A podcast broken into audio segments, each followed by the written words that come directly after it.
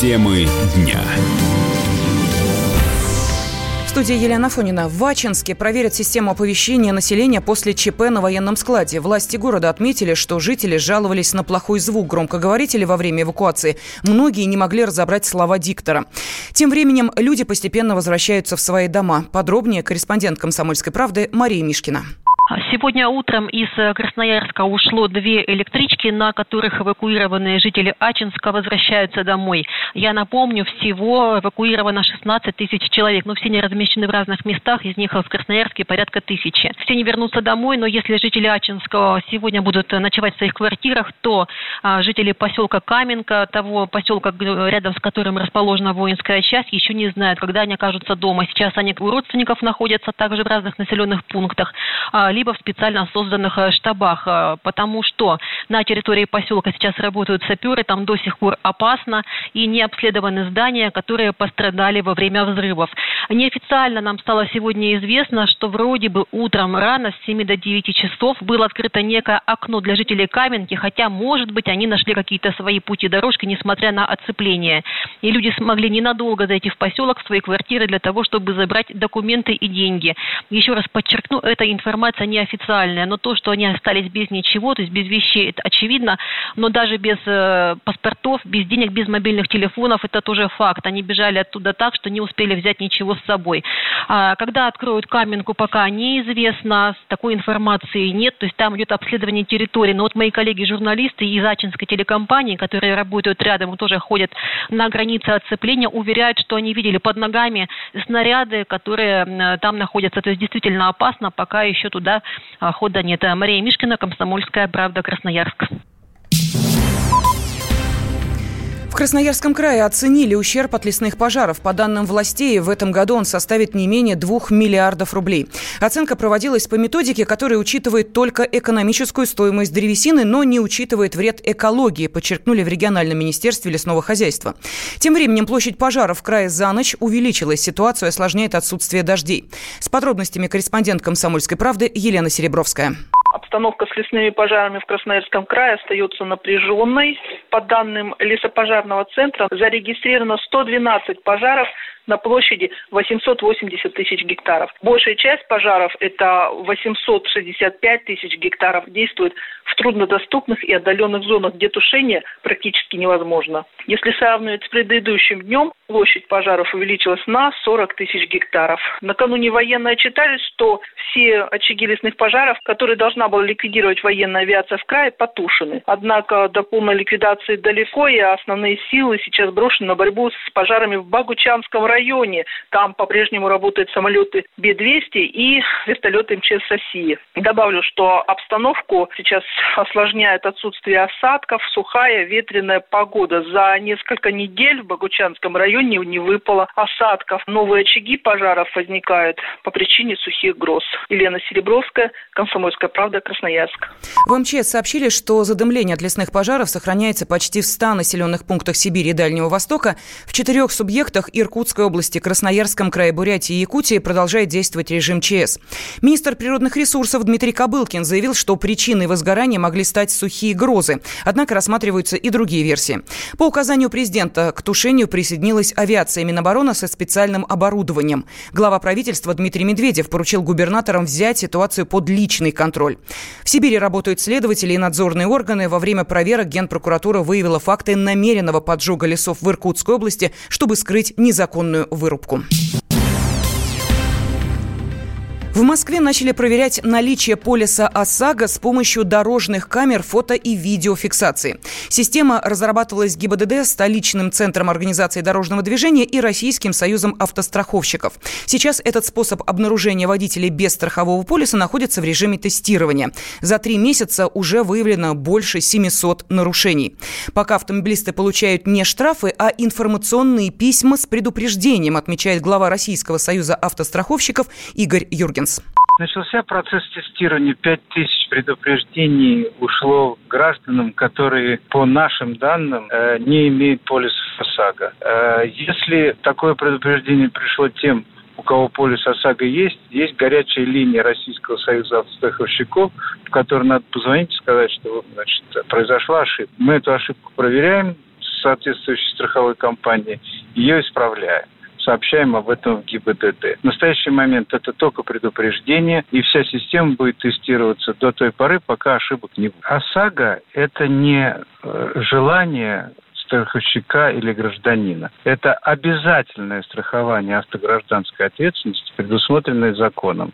Это такая же обязанность, как платить за квартиру, за газ, за свет. Вы страхуете свою ответственность перед третьим лицом, а не за свой автомобиль. Поэтому нарушение закона карается штрафами. Да, если вы не можете позволить себе ОСАГО, вы не должны выезжать на автомобиле.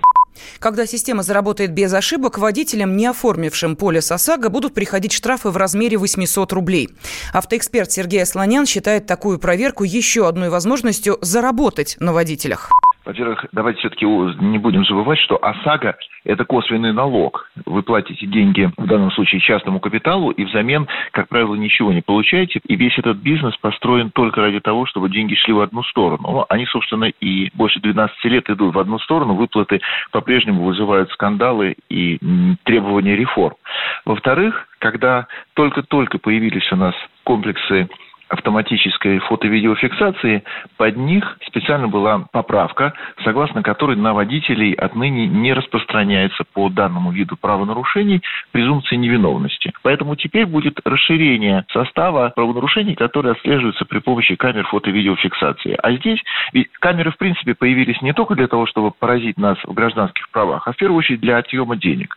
И нужно просто увеличить спектр того, что у нас с вами отнимут, тех причин, по которым нас будут с вами штрафовать. Профилактики правонарушений это отношение не имеет никакого и не имело. Это просто сбор денег у сильного из кармана слабого. Поэтому ну, сейчас добавили туда ОСАГО, который все-таки косвенный налог. Со временем добавят туда еще все, что, в принципе, влезет, чтобы камера была многофункциональной, чтобы с одной камеры можно было накормить Э, муниципалитет, э, частников, что можно было накормить тех, кто владеет этими камерами, и всю остальную пищевую цепочку. ГИБДД также планирует проверять с помощью камер наличие диагностической карты. Штраф за отсутствие документа – 2000 рублей. Радио как книга. Развивает воображение. Но для тех, кто хочет больше, мы ведем свой YouTube-канал. Радио «Комсомольская правда». Надо и сто раз услышать, и один раз увидеть.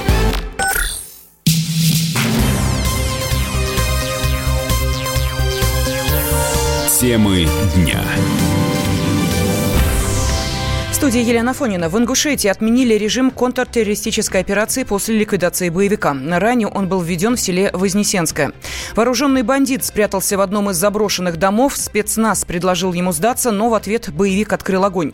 Тему продолжит корреспондент «Комсомольской правды» Антон Шиповалов сотрудники ФСБ отцепили периметр, эвакуировали местных жителей и ввели режим КТО. Этот режим предполагает, что на затронутую территорию будет невозможно попасть посторонним лицам, а все граждане, которые не смогут показать паспорт, отправят в полицию для установления личности. Кроме этого, в периметре отключат все виды связи и отбуксируют весь рабочий транспорт. Виновником таких экстренных мер в Вознесенском стал житель одного ветхого домика на улице Пионерской, которого подозревали в связи с боевиками. Спецназ приехал проверить жалобу о том, том, что там живет человек с радикальными взглядами. Как только сотрудники ФСБ зашли на участок, по ним был открыт огонь. В итоге между силовиками и одним боевиком завязалась перестрелка. Отметим, что для сотрудников ФСБ бой усложнялся из-за того, что в очень маленьком доме было только одно окно, через которое и стрелял боевик. Как сообщает ВНАК, бандиту, бандиту предлагали сдаться, но он от этого отказался. В итоге террориста убили. Ни один спецназовец не пострадал.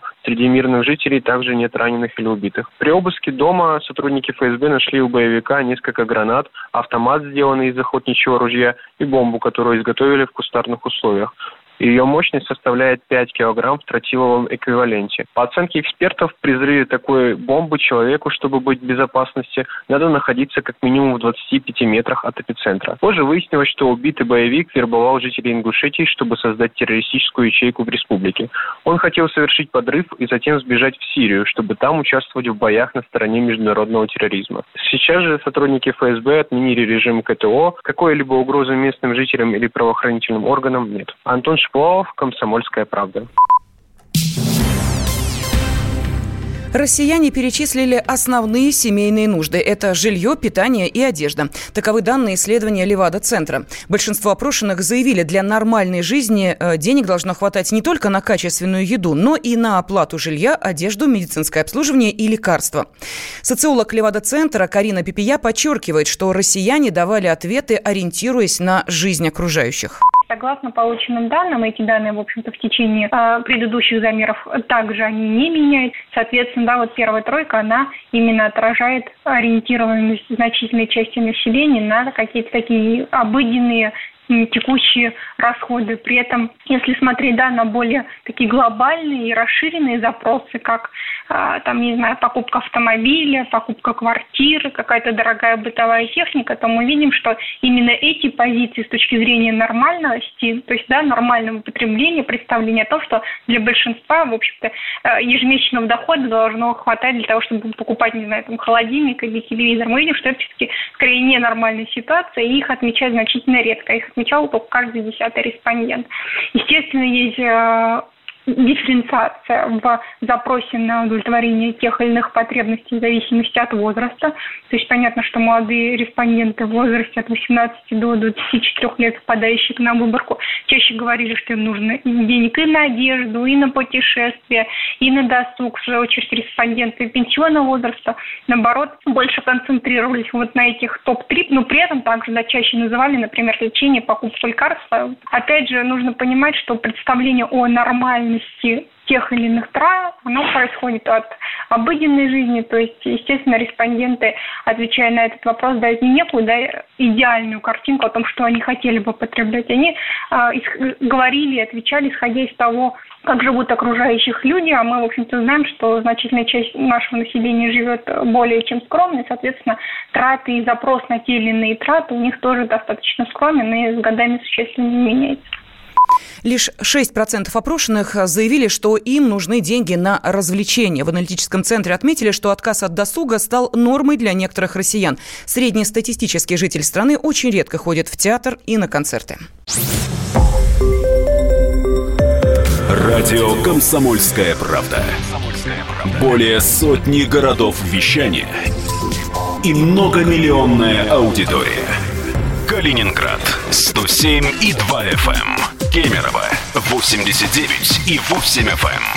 Эм. Красноярск 107 и 1 FM.